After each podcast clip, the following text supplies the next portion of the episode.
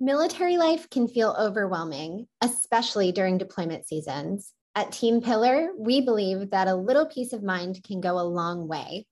That's why we're proud that the 2021 Pillar Retreat Playback is sponsored by USAA Life Insurance Company and USAA Life Insurance Company of New York.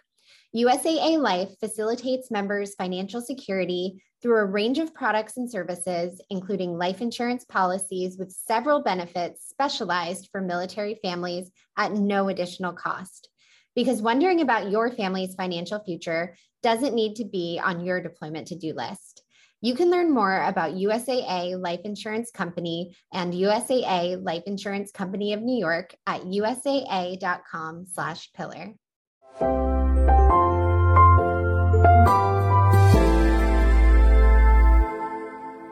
Hello, my name is Kate Marsh Lord, and I'm really excited to be um, speaking to you today at Pillar. Thank you so much for the invite. I'm happy to be included. Um, today, I'm going to talk about current events, what military spouses need to know. Obviously, this is a could be a wide ranging conversation, um, but I'm going to focus on four things. And as an important note, I'm recording this on October 14th. So obviously, things will likely change by the time you watch this. But touching on these four current events that military spouses should know about and should be following. So, first up is conflicts around the world. I know a heavy and particularly um, emotional topic given this the subject of pillar. So, forgive me, but um, it's important for us to know about these things, right? So, the primary focus that I'm going to speak about today is obviously Russia's U- war in Ukraine.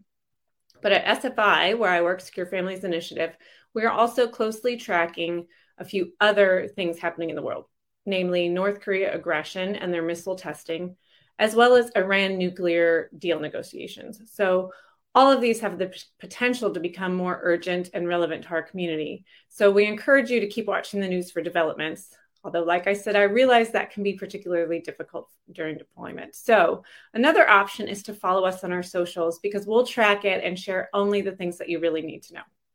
So, back to Ukraine. The most important update as of today is simply that the war has not played out as almost anyone expected, perhaps except the Ukrainians. So the current battlefield status is complicated but controlled, as Ukrainian forces push ahead with their counteroffensive, trying to take back parts of the country that were seized by Russia in the early days of the invasion. So, Ukraine's relative success is due in large part to US and our allies in Europe, who have been providing literally billions of dollars in security assistance, from weapons to defense anti aircraft systems, anti armor systems, and artillery. Um, but perhaps even more valuable is we have provided strategic training and guidance um, as you all likely know, we've not deployed directly into Ukraine, but we have increased our presence in the region. And um, that has certainly been felt in a positive way by the Ukrainian military. And they have shown great gratitude and thanks for our support. The Department of Defense says, um, and here's a quote about why we're so involved and why we've been helping Ukraine. Ukraine is a key strategic a key regional strategic partner that has undertaken significant efforts to modernize its military and increase its interoperability with NATO. It remains an urgent security assistance priority to provide Ukraine the equipment it needs to defend itself against Russia's war in, against Ukraine. So, again, that ties in with NATO and our allies. And um, so we will continue to monitor the situation in Ukraine. Uh, can hope for an early, re- uh, you know, resolution around the corner, although it, it really doesn't seem that way right now. Um, so we just have to remain optimistic and keep watching. The second current event that military spouses need to know about is the negotiations surrounding the National Defense Authorization Act, also known as the NDAA. So every year, Congress has to authorize funding levels and provide authority to the US military and all, of the defense apparatus. Um, this money is used to ensure our troops have the training, equipment, and resources they need to carry out the mission. But it also um, goes towards funding for uh, the welfare and well being of family members and DoD personnel. So, as you can imagine, this is a huge amount of money. The 2023 fiscal year defense top line spending is $857 billion. So the process to decide how to spend that money is pretty lengthy. The House has already passed its version of the NDAA in July. So now we're waiting on the Senate, and they plan to tackle this after the general election. So, about mid November, we expect them to start having discussions and taking up votes on the over 900 NDAA amendments that have already been proposed. So, that's a ton of amendments. Not all, all of them will even see a vote.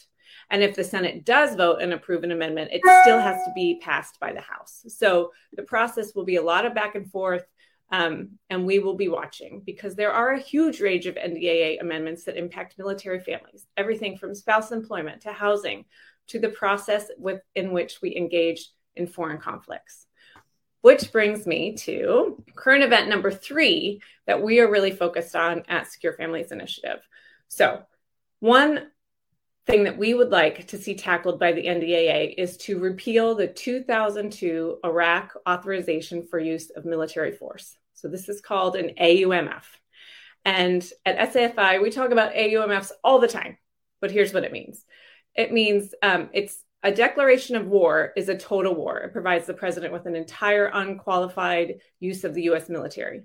An AUMF is a more limited use of force authorization. So it's not a you know blank check to go to war it's it's more specific specifically the one we're talking about here is the 2002 iraq aumf so this one as you might imagine by the name authorized the war against saddam hussein's regime in iraq it was passed all the way back in 2002 um, and it is still on the books there's no sunset provision there's nothing saying you know making it automatically go away so we need an amendment in this year's ndaa to get rid of it once and for all so uh, this one specifically permitted the president at the time and any president moving forward, as long as it's still on the books, to use the armed forces as necessary and appropriate to defend U.S. national security against the continuing threat posed by Iraq. Again, it's outdated. So here are four main reasons that we are currently mobilizing and advocating the Senate leaders to repeal the 2002 Iraq AUMF and the NDAA. One is prevent future abuse with this law on the books, any president could take steps, use this as a justification um, for military action that is unnecessary. Two, to fulfill Congress's constitutional responsibility. War powers belong with Congress, not alone with the um, president. Number three, it's unnecessary. Even without this AUMF, the president has authority as commander in chief to defend the United States against an attack or to go seek a more specific and relevant AUMF if something should arise. And fourth, it's totally irrelevant at this point. The Saddam Hussein regime was overthrown in 2003, and a formal end to the US mission in Iraq was declared at the end of 2011. So we're talking decades here where it's just unnecessary. And we like to think about, I mean, think about how outdated it really is. It's 20 years old. It's older than some of the people who are now serving in the military. Um, so we will be watching and following the NDAA closely because we're hoping to get, see this uh, Iraq war authorization finally overturned. And the final current event uh, that I'm going to talk to you about that you might have guessed based on my shirt is um, Election Day. So by the time you watch this, it is literally be a matter of days until Election Day. Hopefully, if you vote absentee, you have already done so.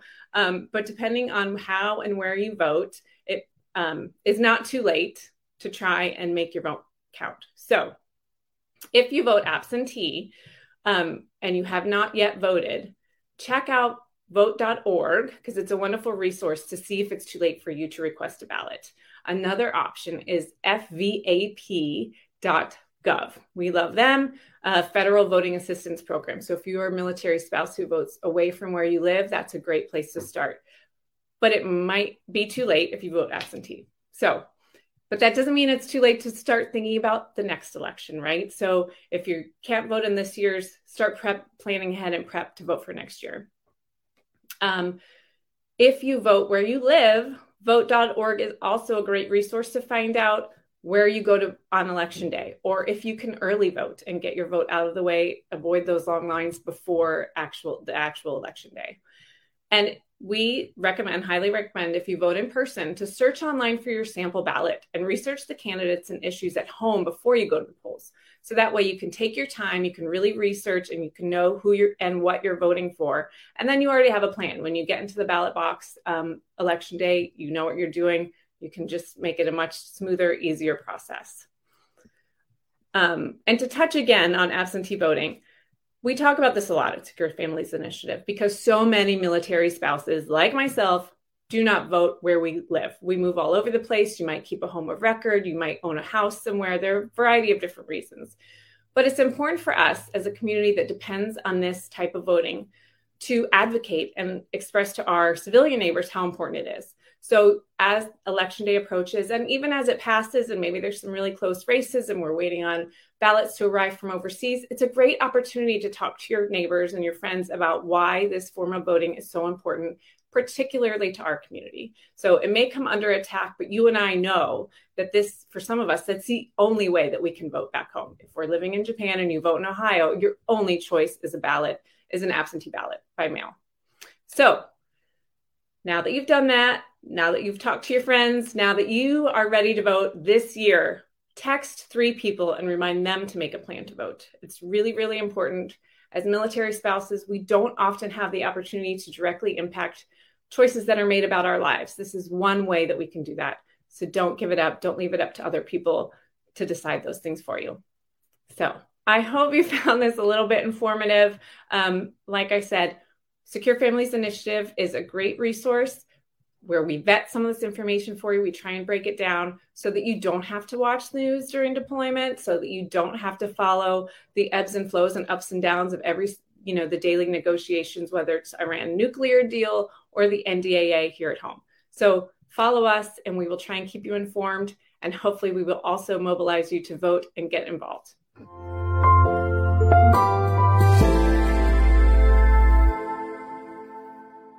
Thanks for joining us. We hope that this playback from the 2021 Pillar Retreat inspires and encourages you as you count down to homecoming. We hope you'll join us again for this year's digital retreat for deployment countdowns by getting your free ticket at www.pillardeploymentretreat.com.